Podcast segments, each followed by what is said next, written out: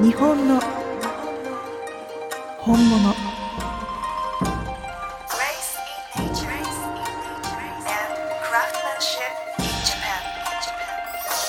日本物学校。浦浜ありさです。日本の本物。日本物を学び体験する。日本物学校。今回のテーマはお米です。それでは後編をお聞きください。さあではお待たせいたしました。ここからはそんな、えーお米の中からえりすぐった本日は3品種3種類を皆さんに試食していただこうと思います。こちらは本日秋澤さんがご用意してくださったんですよね。はい。あの日本物ストアの農家さんのサブスク米から6月のお届け商品に選ばれている佐賀県産佐賀日和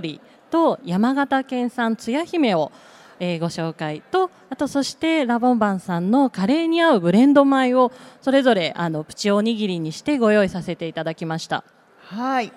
このあの日本物ストアのサブスク米というのはこういろんなお米を毎月食べ比べできるあ。っていうサブスクリプションなんですよね。そうなんです、うん。毎月2品種あのお届けさせていただいてるんですけれども、生産秋澤さんが監修で。あはい、私が精米してますえ精米まで監修だけじゃないんですか、精米して箱詰めまでしてます。毎月。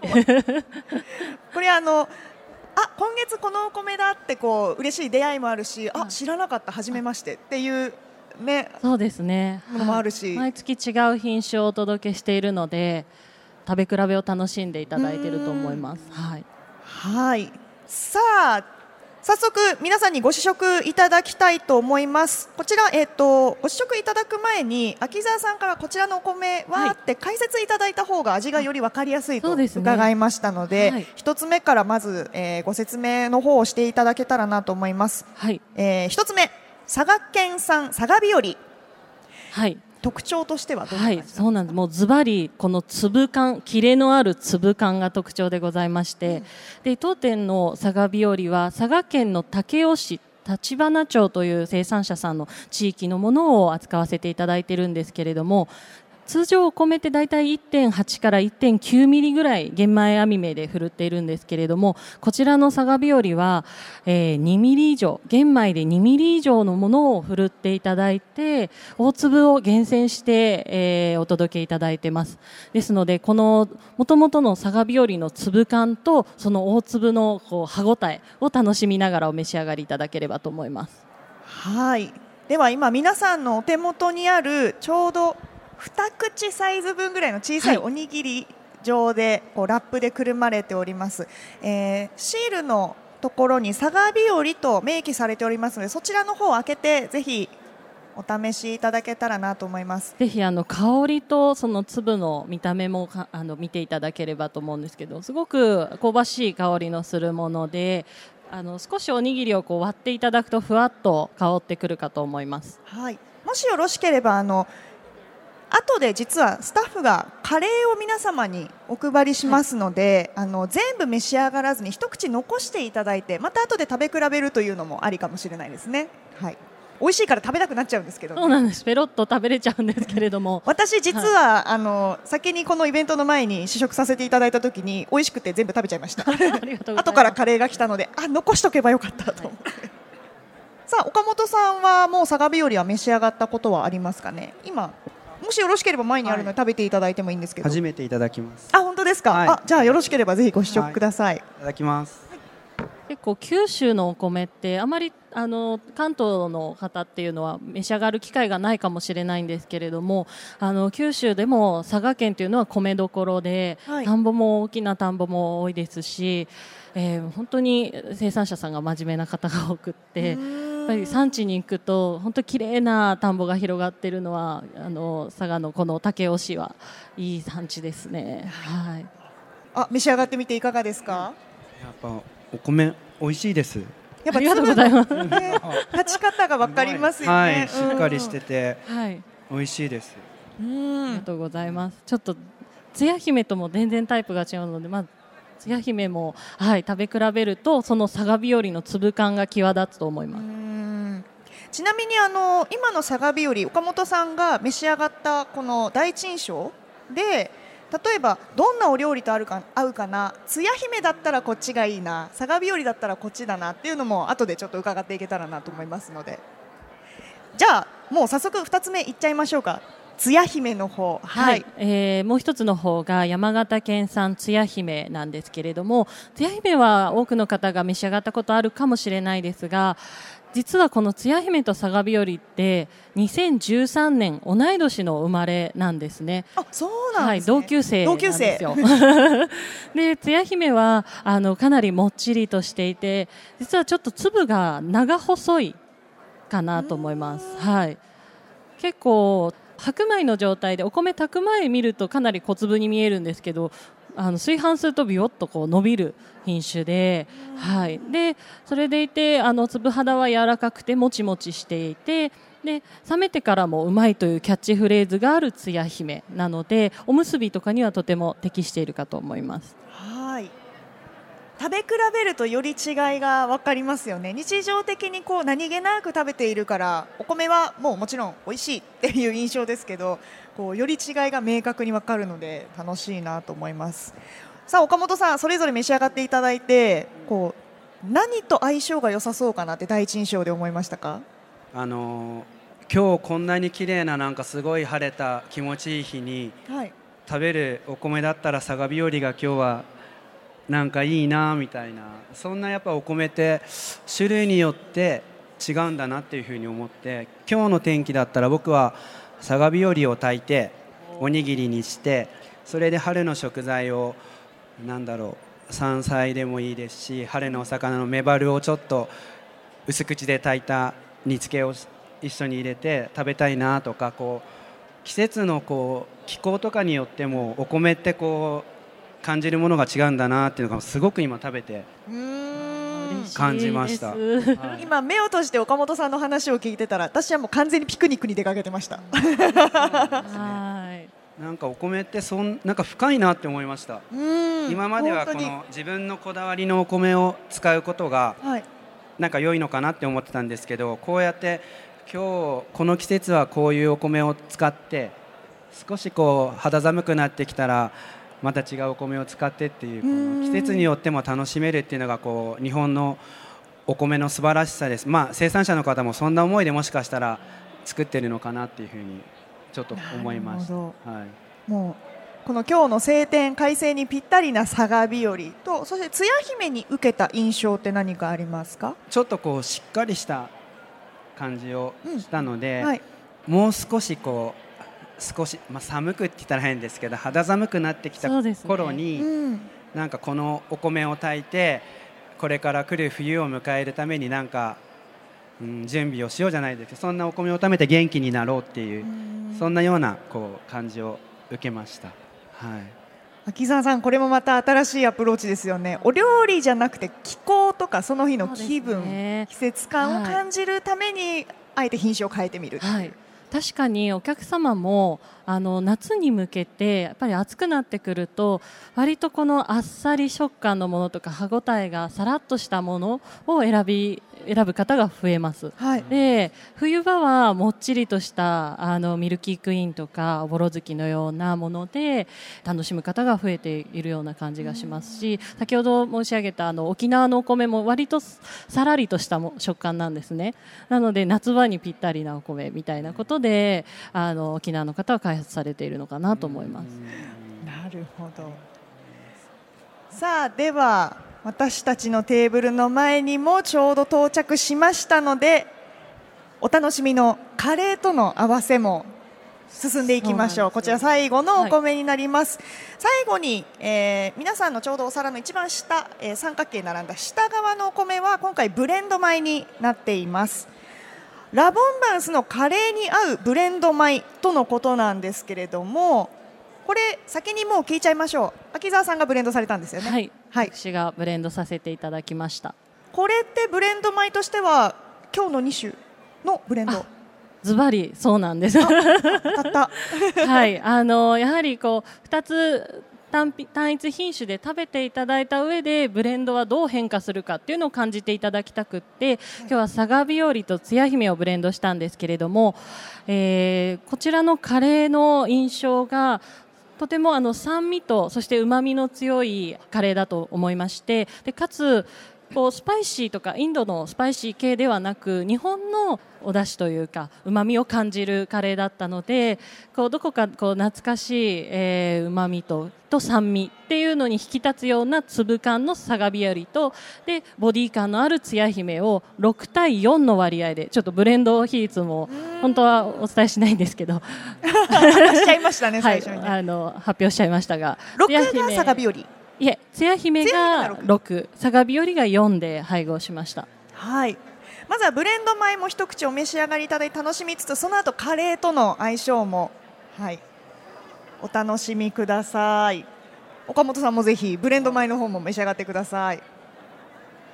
私もさっきいただいたんですけどブレンド米になると余計にそれぞれの差が分かるって思いました。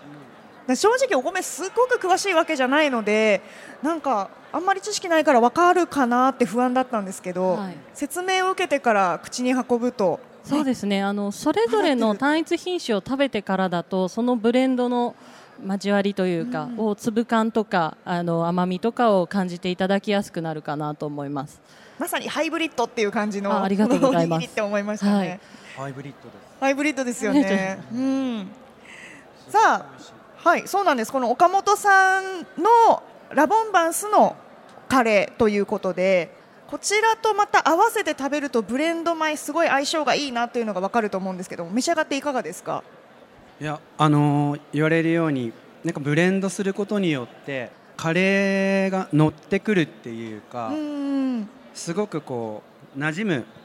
うん、感じですね。あそうですねサラサラって言ったり重すぎたりじゃなくてブレンドするように両方がいい具合でこううん掛け合わさってすごく美味しくなります。もうありがたいですね。ありがとうございます。口の中でこうこの粒が柔らかくてこの粒が結構歯ごたえがあってってこう楽しい賑やかな感じになりますよね。うん。そうですね。あのつや姫はやはりもちっとこう粘りが強いので、とあとサガビよりはキレがあるので、こうカレーが割ととろっとさらっとしているものなので、このコーティング米粒にコーティングできるような粒感を選定いたしました。はい。でお米ももちろんそうなんですけど私はもうこのカレーも美味しすぎてスプーンが思わず止まりました。本当に美味しかったです。ありがとうございます。はい、こちらも隠れメニューなんですよねラボンバンスの中で。そうですね、はい。あのお店ではっていうよりもあのもともとこう幼稚園のバザーで毎月作ってたばあのカレーなんですけど、はい。あの大人から子供までみんながこう楽しめるようなそんなカレーをちょっと作りたいなと思ってお野菜とあのフルーツをたっぷり使ったちょっとさらっとしたカレーなんですけどみんながこう笑顔になれるようなカレーをちょっと用意しました。うん。はい。あのビーフ牛すじのジューシーさもありつつも、えっと、フルーツカレーなのでこう美味しいこうまろやかな酸味も感じてなんだろうパクパク食べて贅沢ですけど2杯3杯おかわりしたくなっちゃうようなそうですね。食欲そそる味ですよね。はい、ありがとうございます。ん酸味があのポイントなのかもしれないんですけど、はい。フルーツで酸味を効かせたカレーですね。はい。はい、さあここからはですね皆さん今日を通してこんな質問してみたいこういうのをお米の疑問として解決したかったっていうのが多分あるかと思いますので質疑応答のコーナーに移りたいなと思います皆様何かご質問はありますでしょうか？ぜひ挙手制ではいありがとうございます伊藤と申します。よろしくお願いしますます。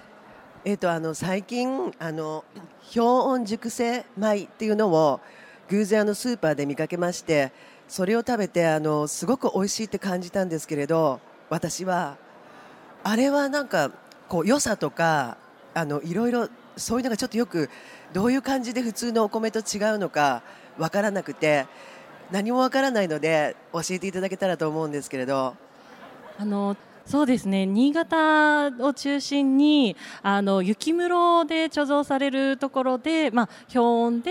えー熟成されたお米という例えば雪下人参であったりキャベツであったりもあの保存方法としてはあると思うんですが、えーその氷温で熟成することによって糖度が上がるという、えーデータが出ているというふうに聞いておりますねですからこうきっと甘みをズバッと感じたんじゃないかなと思います。はいそうですね。はい。ありがとうございます。ありがとうございますはい、いろいろ試して、あのいろんなほあの熟成方法、産地によって今ずり米って言ってもみの状態で保管されている産地もありますし、そうするとやはりこう新米の時の香りであったりとか、あとはその、えー、もみに包まれている分水分の保持っていうことができてあったりとかっていうことで、こう皆さんこう各地でこう保存方法を変えてらっしゃるのも今のちょっと特徴かもしれないです。はい。わかりました。ありがとうございます。ありがとうございます。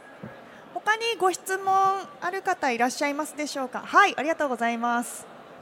えっと、この後美味しい日本酒をいただくんですけども日本酒のお米と通常のお米の違いってどういうあの特徴があるんでしょうか？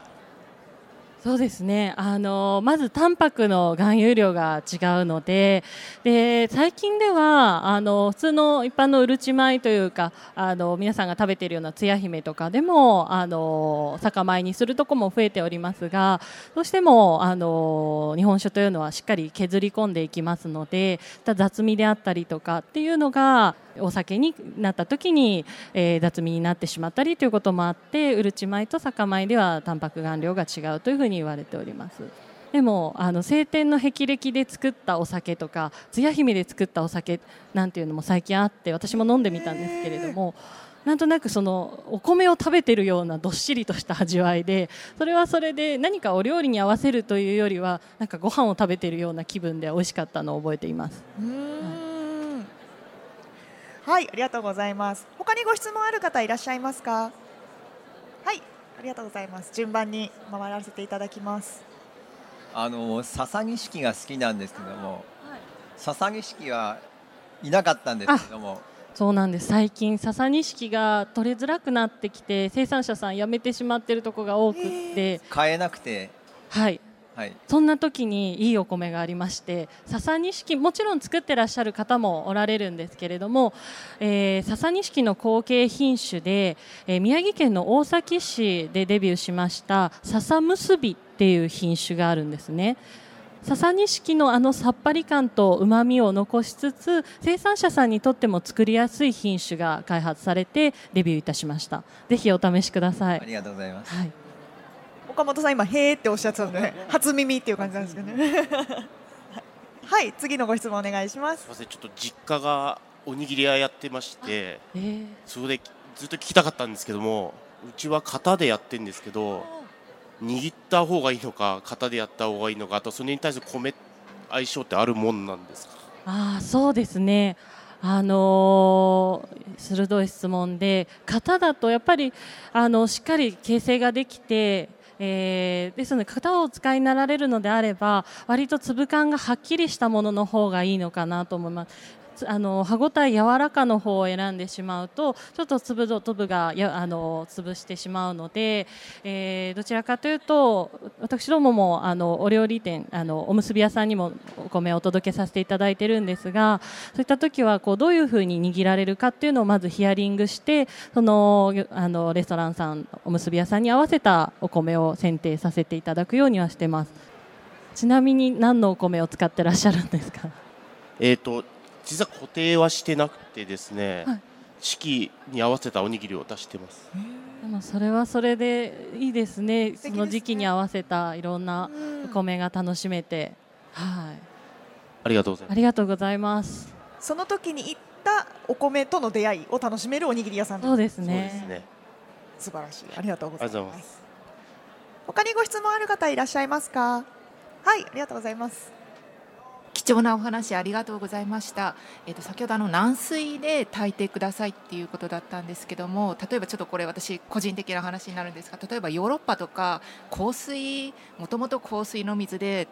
なんかスーパーとかでも香水の水ばっかり売ってるようなところの場合香水で炊く場合にちょっとこういう工夫をしたら少しお米が美味しくなりますとかあれば教えていただければと思います。はい。確かに手に入りにくい環境とかもありますもんね。そうなんですよ、やはり最近、海外の方があのお土産としてお米を持って帰られるのでヨーロッパ圏の方にはお米の、えっと、水の、えーもちろん内室を選べない。環境なので火入れの時間を少し長めにとっていただくっていうこととあとはつけるお時間を長めにとっていただく。そうすることによってあの香水で、まあ、どうしてもその雑味ミネラル、あのが多いので、えー、とお米の芯までしっかり、えー水分が均等あの飽和しないので長いお時間をとっていただくとしっかりと水分が入っていくということとあとはあのつけるお時間だけじゃなくて炊く火入れも長めに沸点を長くとっていただくといいと思います。はいありがとうございます。それで言うと、すみません、私も一緒になって乗っかって質問していいですか？お二人にぜひお伺いしたかったんですけど、お米を美味しく炊くコツとかで、例えば炊飯器に氷を一つ入れるとか、あと炭備長炭を入れるとか。なんかいろんなこう技があるよみたいな耳にすることも多いんですけど結局どれが正解なんですか？結局先ほどの3つを守っていただくっていうのが正解なんですけあじゃあどもうひしない方がいいってことですか？あのそうですね。せっかく炊飯器とかは、はい。あのカリキュラムとしてこの時間で炊き上げるっていうのを決めてあので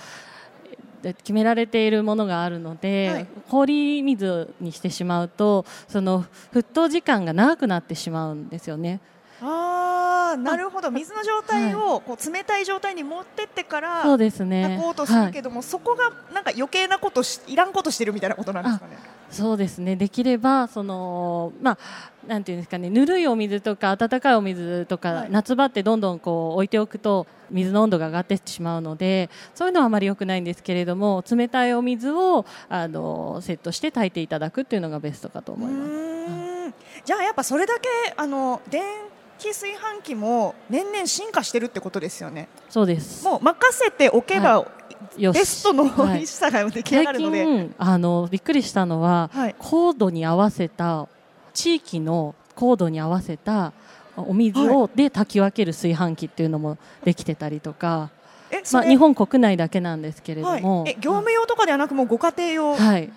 すごいめちゃめちゃ企業努力で進化してる。そうなんです。最近こうあの炊き方で踊り炊きとかそういうのはもうよくあるんです。釜の努力っていうのもあるんですけど、そのさそれぞれの地域の高度に合わせた、えーお水をこう設定して炊き上げることができるという炊飯器も